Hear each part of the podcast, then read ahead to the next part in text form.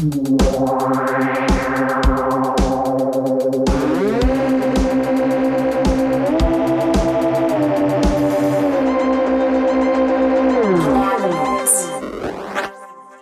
hemp industry has been known to be active and thriving for over more than 10,000 years, stretching back over millennia throughout different societies, countries, dynasties, cultures, and religions. Hemp has been studied in depth more than we would initially think, and the results are quite fascinating. Columbia History of the World discovered the oldest fragment of hemp fabric dates back to 8000 BC.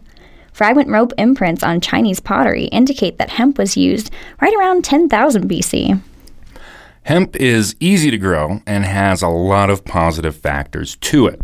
So let's rewind all the way back to the beginning of known civilizations and hop over to the ancient Middle East.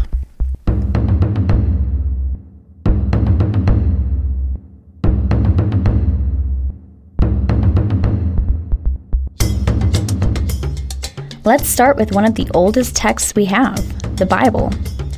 The Hebrew Bible mentions the word canna several times. Canna is an ancient word for traditional Hebrew word cannabis. Modern Hebrew now reads the word cannabosum, canna meaning reed or hemp, and bosom meaning aromatic. However, an error occurred with the Septuagint in the 3rd century BC, and here the Hebrew word canna Q A N E H, was mistranslated to calamus. But let's put that meaning of calamus on the back burner for now and come back to it a little later. Hemp is described in Exodus 30 22 to 23, basically a recipe for anointing oil. Moreover, the Lord spoke to Moses, saying, Take also for yourself the finest of spices, the flowing myrrh, 500 shekels, and a fragrant cinnamon, half as much, 250, and a fragrant cane, 250. These shekels are a reference to the weight of each ingredient, one of them being fragrant cane, which is another translation for canna. Song of Solomon 414 mentions of the plant in a refreshing garden nard and saffron, calamus and cinnamon, with all trees and frankincense, myrrh and aloes, with all choice spices. Here we see calamus or canna being compared with rare and expensive oils and spices. In Ezekiel 27:19, we mention cane as merchandise. And casks of wine from Uzziel they exchanged for their wares. Wrought iron, cassia, and calamus were bartered for your merchandise. Here we see calamus being used for bartering in trade. So, calamus or canna or hemp and cannabis is used frequently, seemingly with finer things in life when referenced in the Bible.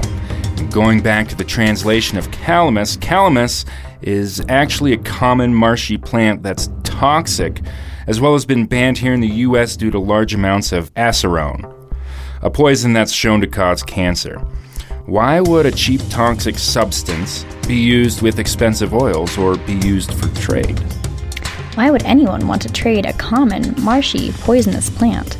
After a little digging around, it seems this mistranslation of canna to calamus happened in the 3rd century BC, and all other translation versions after that kept the calamus alive, and canna disappeared. It's a little illogical to assume that the plant, as important as cannabis, which is a great source of fiber and textiles and is loaded with nutritional oils and medicinal properties, um, it's ridiculously easy to grow as well. Why would that have gone unnoticed and why would it be ignored by the Judaic religion? It's also illogical that calamus would have been used for anointing oils or described in comparison and in conjunction with expensive and rare spices or even comparable to a valuable trade. Semantics aside, cannabis is mentioned many times throughout some of the oldest texts on record. So let's take a trip over to Asia. Other ancient civilizations in this part of the world have more detailed writings on cannabis or hemp. Bong. Cue music.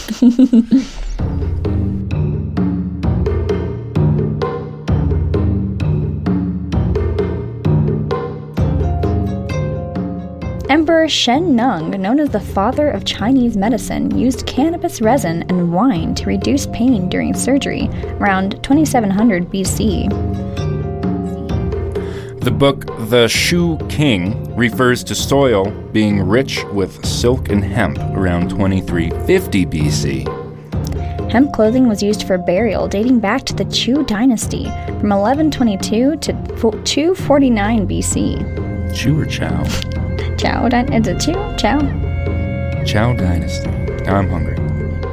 The Chinese used cannabis for writing, food, medicine, and clothing.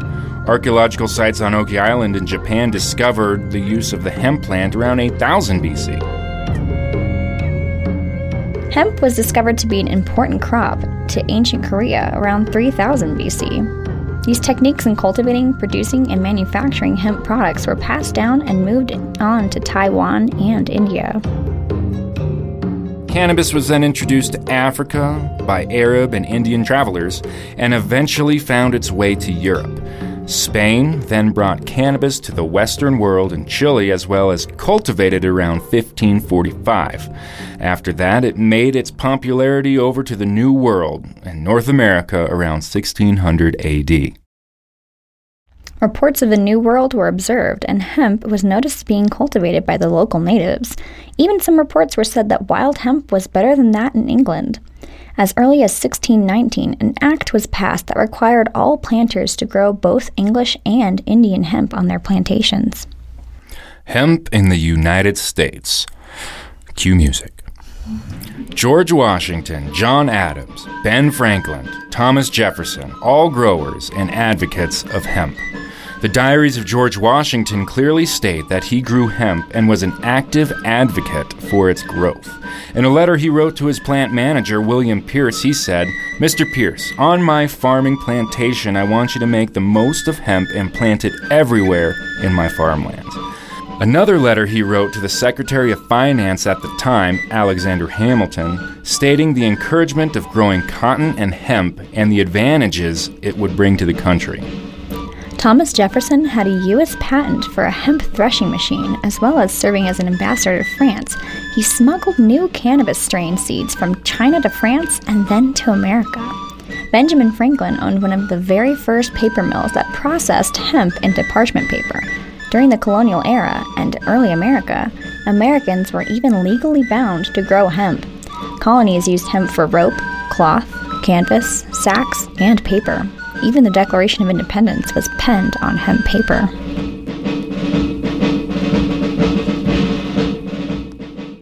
Hemp, which, as we know, is a part of the cannabis family, I believe was a necessary, booming, and thriving industry for 99.9% of the known history of the world. It wasn't so much a miracle crop as much as it was literally woven throughout societies. Cannabis was a way of life that reached over provinces, countries, dynasties, cultures, religion, and even believed to be a conduit in which we could be set apart to be in the presence of God. Over millennia, this was the plant, the source, the answer, the clothing, the food, the medicine, and the communication between people and bringing them together. Hemp made its way through societies and ultimately the world. Its function was necessary to us, and we couldn't function the same way without it. So, what exactly happened? Societies across the globe, spanning a multitude of generations, have been using this plant to live, to function, to thrive, and then poof. All of a sudden, gone, wiped away, or at least forgotten about. I don't recall a time as a child I had hemp clothing or wrote on hemp paper. The novelty was there, however, that's all it was a late 20th century novelty. So, have we recently, in the past decade or so, rediscovered a mystery that was lost with time? And with that, have we missed the mark to what this whole plant is meant for? It seems the only reason we can use this plant today is if it's processed in one form or another. But why were these ancient people doing so much with it without it being processed? What did they know that we don't? What do we know that they didn't?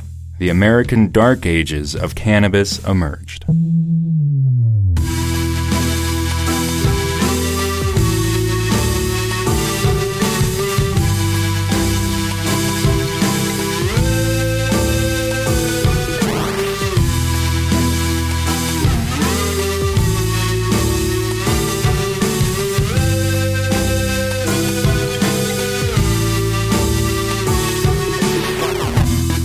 Thank you for listening to Cannabinerds and the History of Hemp Part 1. To discover more and listen to past episodes, please head over to cannabinerdspodcast.com. Like and leave a comment at Cannabinerds Podcast on Facebook and Instagram, or you can find me on Twitter at David Woj. Like what you're hearing? Please rate and review Cannabinerds on iTunes or your favorite podcast app. The History of Hemp Part 2 coming soon. Thanks for listening.